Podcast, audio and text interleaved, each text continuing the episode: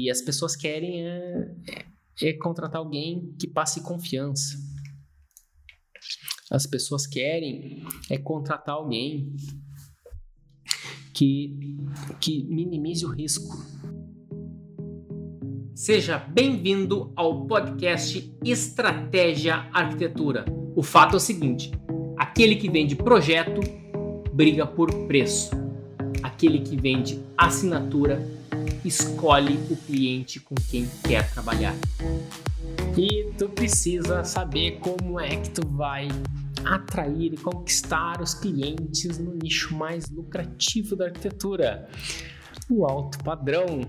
Então, é hoje a gente vai estar tá tratando nesse episódio como é que se consegue conquistar esses clientes iniciando do absoluto zero.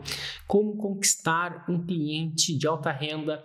Por que conquistar um cliente de alta renda? Como é que faz tudo isso do zero? Como é que faz isso sem, sem portfólio? Como é que faz isso sem experiência? Como é que faz isso sem obra concluída? Como é que faz isso iniciando do absoluto zero sem qualquer experiência? É isso que a gente vai estar falando nesta live. Então tá, vamos lá. Por que trabalhar com alto padrão? Alto padrão, é, a arquitetura de alto padrão é a arquitetura que vai conseguir conseguir fazer com que o teu portfólio tenha mais destaque, tenha um portfólio mais sexy, um portfólio mais empolgante, um portfólio único e que se diferencia e se destaca da, da concorrência. Quem trabalha com, digamos, com nichos, uh, com segmentos mais voltados à classe média, acaba tendo um portfólio médio, um portfólio mais comum, um portfólio que é mais semelhante aos dos seus colegas, semelhante ao, ao dos outros arquitetos do mercado. Leonardo, mas qual é o problema de eu ter um portfólio parecido com os outros? Ora, o problema é que tu vai, tu, uh, o teu trabalho vira commodity. E commodity as pessoas pagam por menor preço, por mais com, maior conveniência. Eles contratam quem está mais perto, contratam quem está mais barato. Vão fazer aquela famosa tomada de preço. Pega três orçamentos e aí a gente decide. Vamos ver quem é que está mais perto, quem que está um pouco mais acessível. Então não é não é esse o jeito mais bacana de se contratar um bom profissional. O jeito bacana de contratar um bom profissional é porque ele é o melhor, porque ele é aquele que é aquele que tu sempre sonhou, é aquele profissional que tu sempre desejou. Né? Então é isso que a gente vai estar tá construindo. Então esse é o grande motivo de a gente estar tá no alto padrão. A gente a gente está em destaque, a gente está, a gente fica diferenciado. E então, como é que a gente vai conseguir ter esse portfólio bacana? Como é que a gente vai conseguir uh, aparecer para esse cliente? Como é que a gente vai conseguir seduzir, né, conquistar esse cliente? Como é que a gente vai conseguir aparecer para esse público que teoricamente quer alguma coisa com maior qualidade, quer alguma coisa com mais estilo, quer algum ele quer um trabalho é, diferenciado, ele quer algo exclusivo. Ele quer na verdade ele, ele quer acima de tudo uma assinatura, né? Como é que tu vai conseguir fazer tudo isso do zero?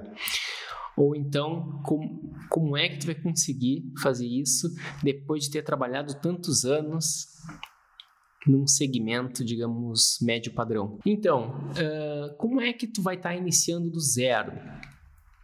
Se tu, uh, tu tem que entender, tem que sempre partir do conceito e do conceito do ponto de vista do cliente, tá? Então, não, não, um grande erro que tu pode estar fazendo é analisar o teu ponto de vista. Qual é o ponto de vista do arquiteto, geralmente? O meu trabalho é bom e por isso que, que eu acredito que tu tem que, tenha que me contratar, caro cliente. Né? Então, esse é o ponto de vista do cliente, né? do, do, do arquiteto. Ele acha que o seu trabalho é muito bom e por isso que ele merece ser contratado. Só que do ponto de vista do cliente, ele tem que pensar: será que isso que eu estou percebendo desse profissional, será que ele está me passando segurança? Será que é, ele vai conseguir traduzir uh, o que eu realmente estou precisando, tra traduzindo seus projetos? Será que ele vai conseguir concretizar o que eu realmente desejo? E então, como é que ele vai analisar isso?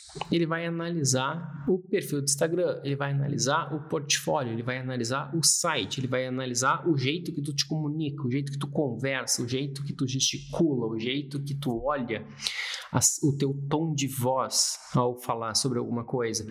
Ele vai analisar o jeito o jeito que tu trata o teu cliente uh, e também o jeito que tu, tu te comunica em geral, né?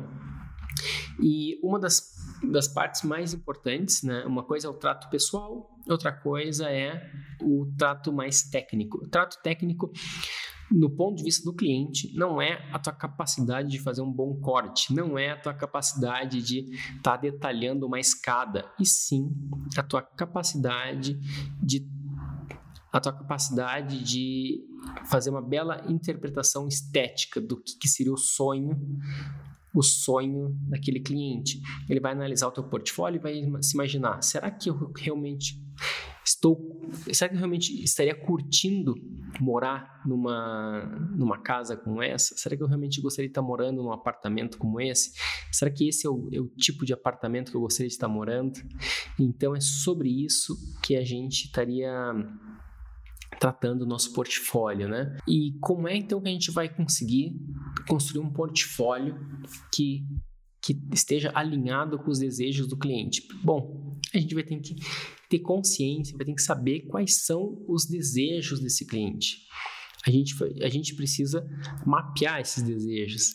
E esses desejos geralmente estão em artigos de alto padrão, estão em, em elementos espaciais de alto padrão.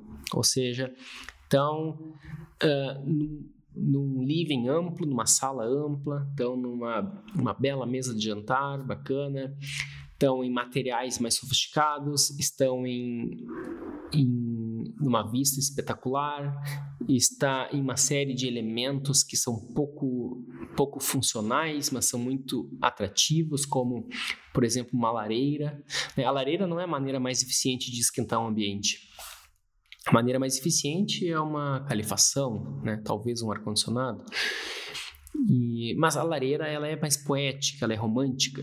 Então, uh, o alto padrão ele, ele transcende o funcional. Então, não é que ele vai, vai esquentar um ambiente né, na região sul apenas com uma lareira. Tu vai esquentar um ambiente ou com, ou com a calefação ou com o ar-condicionado. Mas a lareira ela é super importante para criar o clima é super importante para dar uma, uma atmosfera mais sofisticada, uma atmosfera intimista, trazer conforto. E da onde vem isso? Vem lá da memória antiga, do paleoencéfalo, do, do, do, cérebro primitivo das pessoas, do tempo que o ser humano vivia na caverna, o tempo que ele, que ele ficava ao redor da lareira, em que a família, os amigos se reuniam ao redor da lareira e os mais antigos passavam o conhecimento através de histórias tudo ao redor do fogo. E então uh, a lareira, o fogo, né, tem muito traz muito esse sentimento, até mesmo romantismo, traz o sentimento de aconchego, de relaxamento. E os espaços, uh, o contato com a natureza também, isso está na memória primitiva do ser humano. O ser humano quer ter o, quer pisar na grama, ele quer ter um jardim bacana, um jardim, as plantas, isso é imprescindível numa arquitetura de alto padrão. Uh, a vista incrível, ela também é super importante. Uh, o ser humano antigamente ele subia na árvore, subia na montanha e tinha aquela vista espetacular, enxergava longe.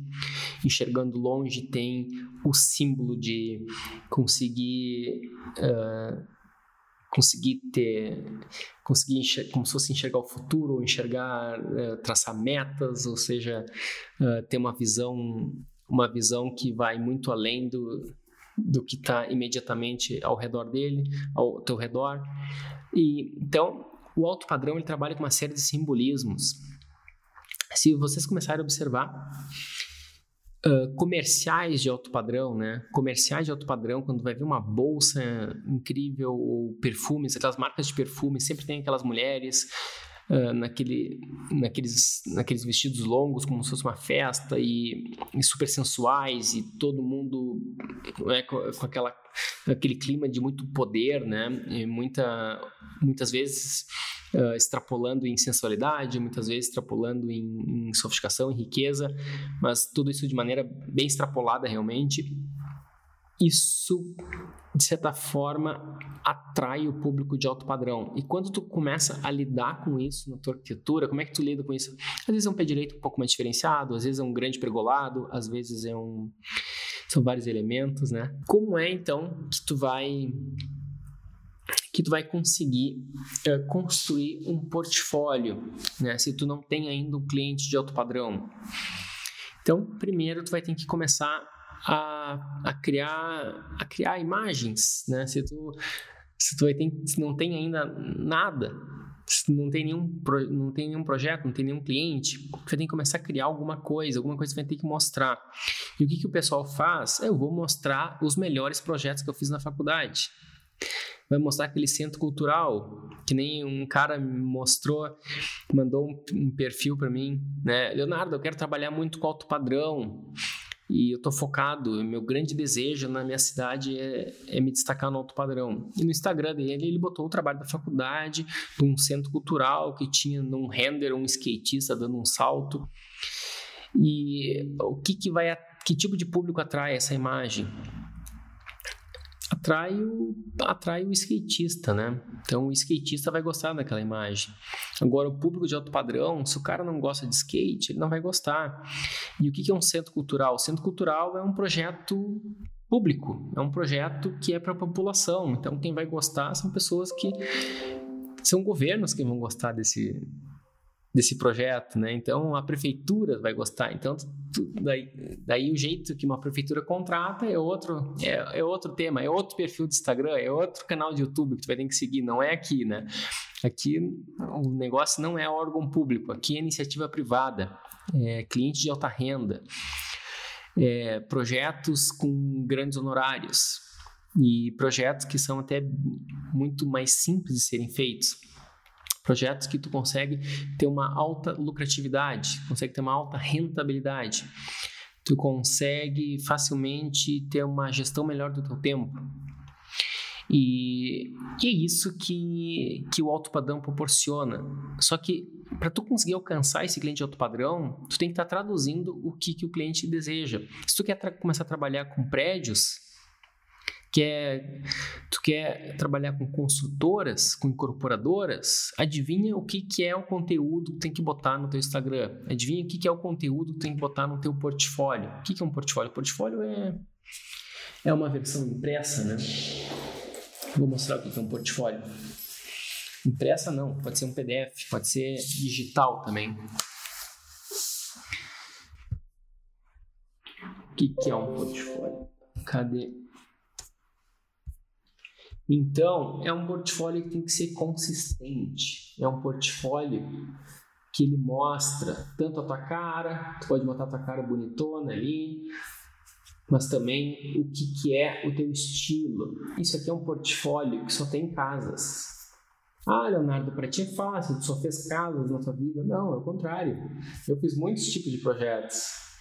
Né? Eu fiz projetos de vários tipos, mas aqui você vai encontrar casas e só tem alto padrão. Ah, Leonardo, para ti é fácil, só fez alto padrão. Não, eu não fiz só alto padrão. Já fiz muita coisa diferente alto padrão também. Mas aqui tá, tá consistente, é uma linguagem consistente. Só tem alto padrão. Aqui só tem projetos aqui um projeto premiado. Daí, o que eu faço quando o projeto é premiado? Eu coloco o selo do prêmio. Não adianta só estar premiado, tem que mostrar. Não adianta apenas ter um projeto premiado. Tudo que tem de bom, tu vai mostrando. Isso aqui é um PDF que eu mando para o WhatsApp do cliente, é um PDF. Aqui, obras concluídas. Eu tenho até bem mais obras concluídas que tirar as fotos. Agora, em fevereiro, talvez eu tire fotos de mais umas três ou quatro casas. E então tem que começar a mostrar, a mostrar tudo que tu tem. E um portfólio que consiga simbolizar tudo isso, é isso que tem que fazer. Então são várias e várias e várias páginas, né? não, não, precisa mostrar tanto, mas vocês já sentiram. Leonardo, então significa que eu tenho que ter um portfólio gigante que nem o teu? Não, não significa. Significa que tu vai ter um portfólio gigante que nem o meu, até muito maior, muito melhor, muito mais bonito, se tu, se tu tiver consistência. Não foi de uma hora para outra que eu fiz esse portfólio, né, desse tamanho, mas é de uma hora para outra que tu consegue ter pelo menos uma imagem, né? em poucos dias ou em poucas semanas tu consegue ter várias imagens no teu portfólio e isso já é o suficiente para tu conseguir um cliente. E o que é que vai te atrapalhar? É a bagunça, é a inconsistência. O que é que vai te, te ajudar? É a consistência. O que, é que vai te atrapalhar? A inconsistência. O que, que, vai, te, o que, que vai te ajudar? A consistência. Uma um termo para chamar consistência é posicionamento, é a tua postura. Qual que é a tua postura? Eu posso estar numa postura curva, encurvado, né? O que é a postura encurvada? É uma postura que olha para baixo, é uma postura que alguém parece que levou peso, né? Ou então eu posso estar numa, numa postura esguio, uma postura ereta, uma postura com o peito estufado, uma postura com orgulho, uma postura que olha para frente, uma postura que está olhando mais de cima, tá, tem uma visão uma visão mais, mais longa, e isso é uma posição do teu corpo. Então, posicionamento é a posição do teu negócio. O teu negócio está posicionado em médio padrão, em padrão médio alto, em alto padrão, oscila, às vezes tu está de um jeito alto padrão, às vezes tu está de um jeito né, mais médio, mais baixo. Então, se alguém está oscilando as pessoas já, já não te enxergam como uma pessoa tão estável, tu não passa com, com confiabilidade, tu não passa confiança. E as pessoas querem é, é, é contratar alguém que passe confiança. As pessoas querem é contratar alguém que, que minimize o risco quando, quando um cliente contrata um arquiteto, ele está contratando alguém que vai fazer uh, o desenho de um imóvel que geralmente custa milhões. E, e muitas vezes ele está procurando quem é quem é a, a referência, quem é o profissional de referência. Em mercados, em alguns mercados, os clientes clientes principalmente de classe média, eles querem, eles preferem contratar um construtor e esse construtor é uma figura de referência. Então ele é o que ganha um pouco mais de dinheiro nessa, nessa jogada e daí o construtor é que vai indicar o arquiteto e todos os, os outros profissionais de projeto. E no alto padrão é o contrário. Quem é a figura de referência é o arquiteto. Então, primeiro ele vai saber quem é o arquiteto e depois é o arquiteto que vai indicar quem seria o construtor. O arquiteto é que vai dizer qual é o construtor que ele confia, qual é o construtor que ele recomenda para o cliente. Não só o construtor, mas como todos os outros profissionais da cadeia, todos os outros complementares. E como é que tu consegue isso? Pela tua consistência. Como eu, como eu mostrei ali no meu portfólio. Eu tenho vários projetos, né? no, no exterior principalmente, né? na Inglaterra. Trabalhei com projetos, muito, uh, muito projeto comercial, muito projeto corporativo. Então eu tenho uma experiência, bastante experiência em corporativo, mas isso não, eu não uso isso no meu, no meu portfólio. Já fiz projetos corporativos, já fiz clínicas, já fiz várias coisas no Brasil, mas tu não vai ver isso no meu portfólio. Por quê? Porque eles são ruins, porque são feios? Não, não é, não é, não, não é ruim, não é feio. Só só atrapalha o meu posicionamento. Daí seria aquela pulguinha que fica atrás da orelha, aquela, aquela, coisa, aquela desconfiança no cliente. Cara, será que ele é a pessoa ideal para construir minha casa? Né, ele faz clínicas também, então ele eu, talvez ele estudou um pouco de clínicas, um pouco de casas. Eu queria alguém que fosse um super especialista, né? Então, se alguém está com um problema de saúde, a gente tem tendência a querer um médico que é super especialista naquele problema. Então, a especialidade, hoje em dia, e acho que sempre foi, talvez sempre será, ela é sempre bem vista, né? Quando o cara é um super especialista em alguma coisa. Então, tem um mecânico de carro também que pode ser especialista em determinadas coisas, um médico que é especialista em uma certa área, e eu, na arquitetura também. Tu tem que ser especialista em alguma coisa. Tu pode ser especialista em quarto de bebê. Tu pode ser especialista em arquitetura de lojas, lojas de shopping. Tu pode ser especialista em, em grandes edificações, edificações de grande porte. Então, tu, tu escolhe Tu escolhe qual vai ser a tua especialidade. E quando tu escolher a tua especialidade, tu tem que ser fiel a ela, não importa o que aconteça. Tu precisa ser fiel. O que é ser fiel? Ser fiel é tu vai estudar e te dedicar cada vez mais a essa especialidade que tu escolheu. Tu vai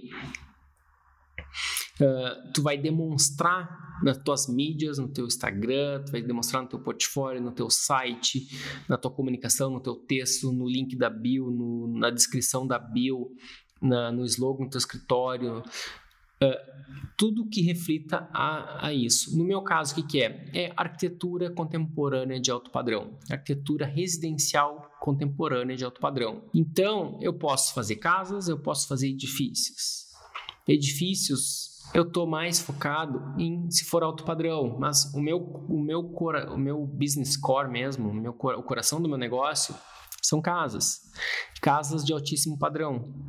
Então, quando alguém quer contratar um edifício, muitas vezes é porque gosta da arquitetura de casas e também já viu o que, que já fiz de edifícios. Então já fiz algum showroom, só que o showroom era de imobiliários que trabalham basicamente para alto padrão. E o, e o cliente que queria o showroom queria um clima, um clima residencial, um clima de casas. Então, tu tem que reconhecer qual é a, a, tua especialidade que tu quer te tornar e tu tem que ser fiel a ela o tempo inteiro. Leonardo, mas eu preciso pagar meus boletos, eu preciso pagar minhas contas. E surgiu agora um projeto e, e é o que eu tenho hoje para pagar essas contas. O que, que eu faço? Então, nesse caso, tu aceita esse projeto, tu executa esse projeto, tu faz esse projeto, né?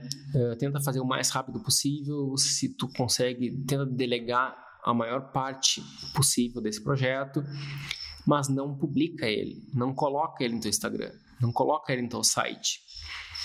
Por mais que aquilo internamente tenha te deixado orgulhoso aquele projeto, tu tem que sempre lembrar, afinal, com quem é que tu casou? Tu casou com outro nicho da arquitetura.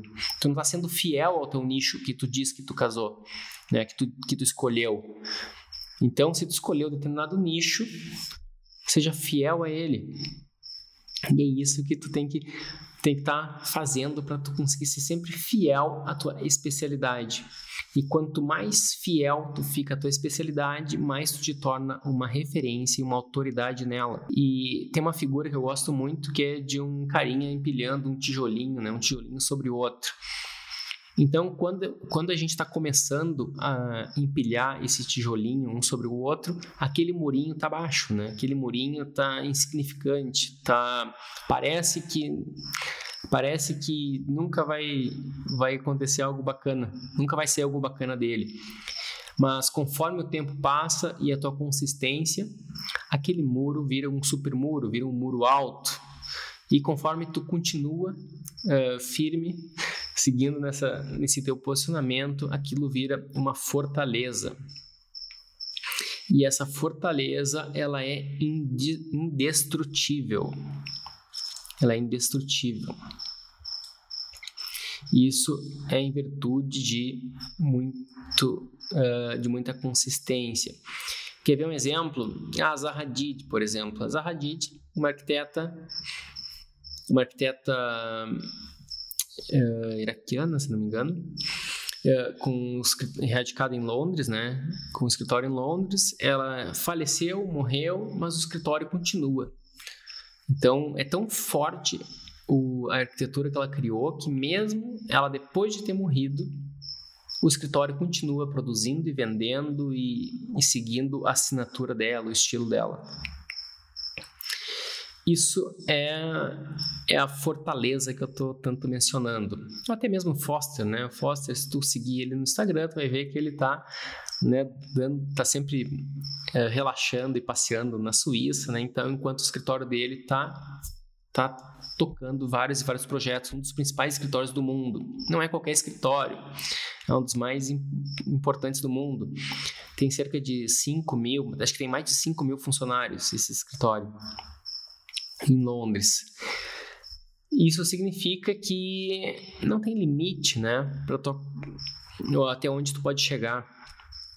Seja lá o sonho que tu queira, que tu tenha, tu pode ter um sonho de projeto, de um sonho que seja relativo a fazer determinados tipos de projeto, tu pode ter um sonho a ter certo tipo de cliente, ou ter um sonho a, ser, a ter certo tipo de escritório, a ter certo tipo de negócio, ou ter um sonho que é alcançar certas metas de faturamento, ou ter um sonho que é alcançar certas, uh, certos montantes de, de lucro, independente do teu sonho. Uh, o alto padrão, ele é ele é o nicho da arquitetura, o segmento da arquitetura que mais facilmente atinge esse sonho.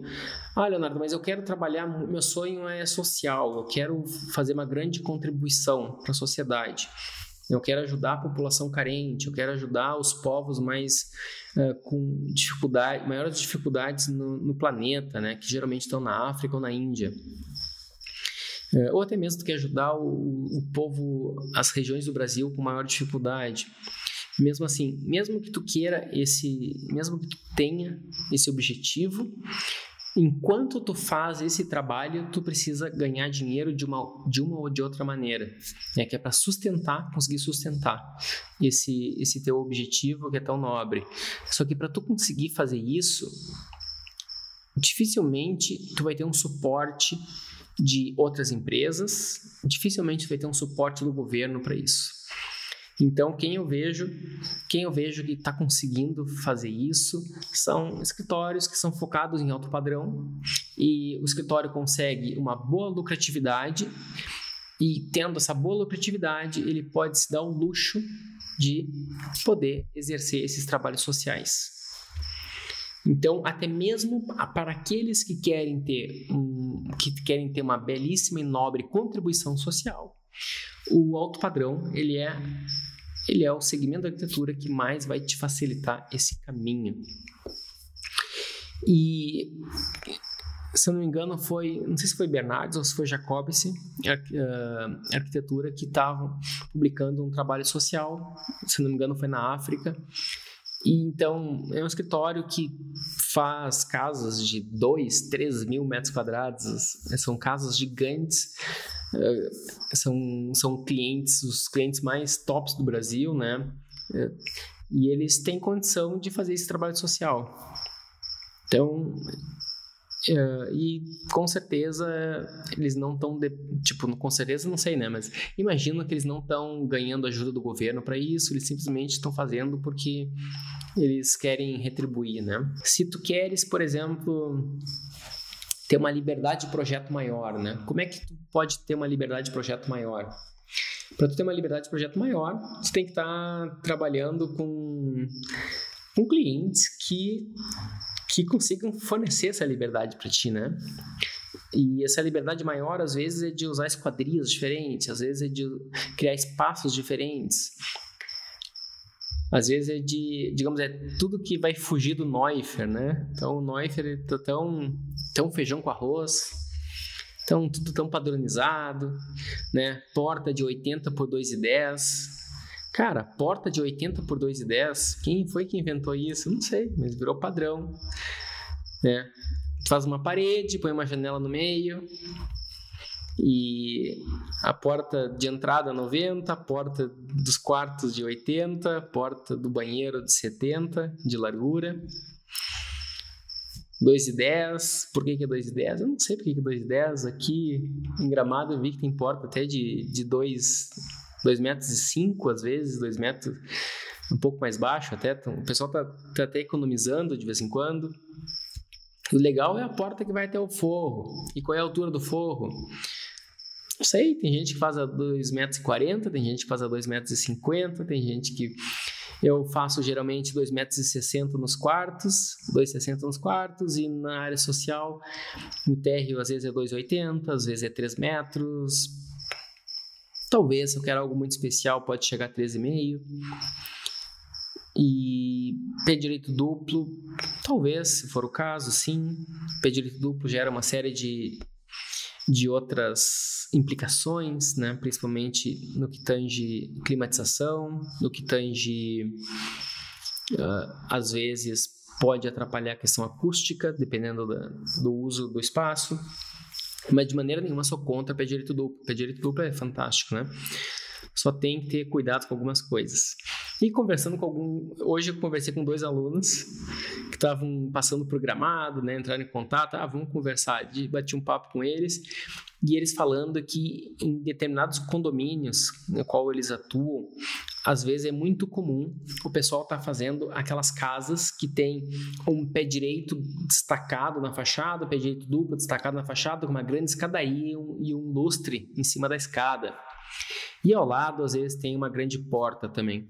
E isso é, é uma casa, é uma, é uma tipologia muito típica dos condomínios que de alguns condomínios a qual eles fazem projeto e eles falando né que eles claro, com certeza não seguem isso eles seguem o, a arquitetura deles a arquitetura autoral deles aquilo que eles realmente acreditam que é o mais bacana que é o mais legal é aquilo que eles seguem então, qual que é o problema de estar fazendo esse tipo de arquitetura que todo mundo faz?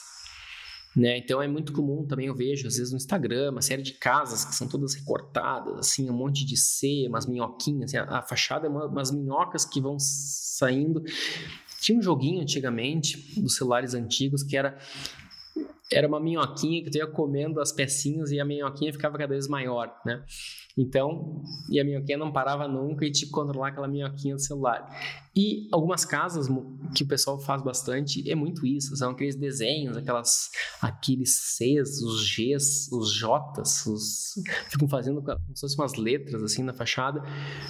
E então aquilo Hoje em dia, como muita gente faz, isso, isso atrapalha muito a tua identidade arquitetônica, atrapalha muito tu dizer que aquela tua arquitetura é autoral. Por quê? Porque tem outros também fazendo. Se tem muita gente fazendo, os, os, se a casa do vizinho, que é de outro arquiteto, também está muito parecida, fica difícil, fica muito difícil tu sustentar que aquilo é autoral. Então tem que ter um motivo. Tem gente que, que trabalha com plantas de um jeito diferente. Tem gente que trabalha com ângulos. Tem gente que trabalha com minimalismo extremo. Então o que, que o MK27 faz? É um minimalismo extremo com materiais quentes. É um rigor formal impecável. Eles perde o amigo, mas não perde a, o rigor formal, né? Aquilo tá é a prioridade número um, está acima de tudo. Eles não colocam uma luminária em qualquer lugar, eles não colocam uma linha sobrando. É, eles vão cortando, simplificando, simplificando a forma até que aquilo fique o mais puro possível que eles conseguiram atingir.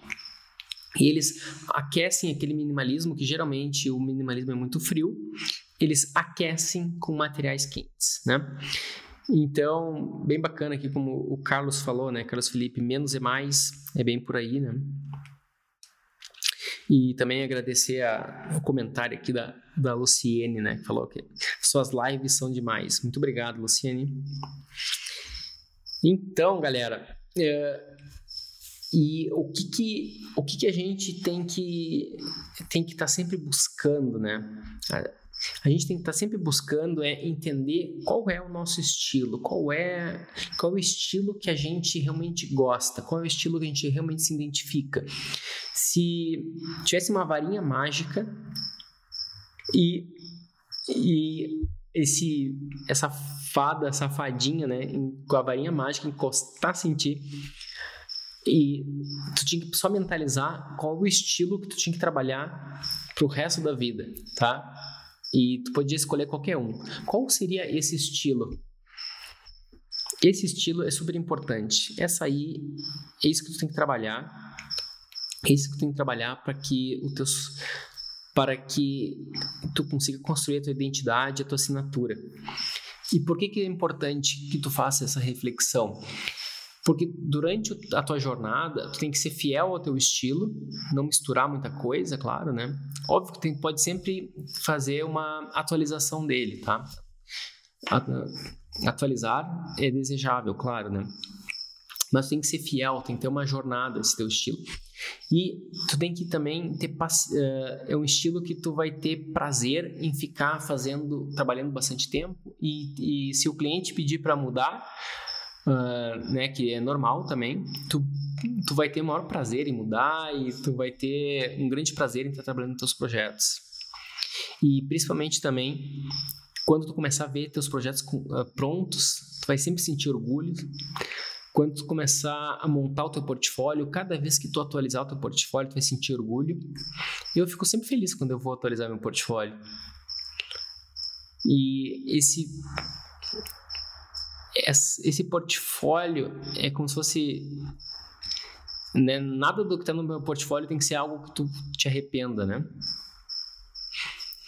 Então, às vezes, eu não estou tão feliz quando eu visito uma obra pronta, porque às vezes os, os construtores dão umas mudadinhas, né? eles tomam umas liberdades de fazer algumas intervenções. Um aluno meu falou hoje, né, é, que ele foi visitar uma obra e o construtor, o empreiteiro dele, acabou inventando uma viga, deixou o balanço que eles tinham criado, né, que o engenheiro estrutural tinha criado um balanço, estava muito arrojado aquele, aquele balanço, e o empreiteiro então criou uma viga que grudou na, no muro, né? Então uma viga que, digamos, para segurar todo aquele balanço. Então foi inventou uma moda, né? Claro e, e ele educadamente, né, conversou com o empreiteiro e, e solicitaram para que desmanchasse, claro, né? Porque não estava previsto nem no arquitetônico nem no estrutural, e eles e acabou desmanchando. Então, o construtor, às vezes, ele faz, ele modifica o projeto porque ele está querendo ajudar, né? Ou ele, tá, ele identificou que tem uma maneira mais barata de resolver, ou ele, tem, ele identificou que tem uma maneira mais simples e mais rápida de resolver, ou ele identificou que tem uma outra maneira que ele já conhecia antigamente, que, que ele acha que vai ficar melhor.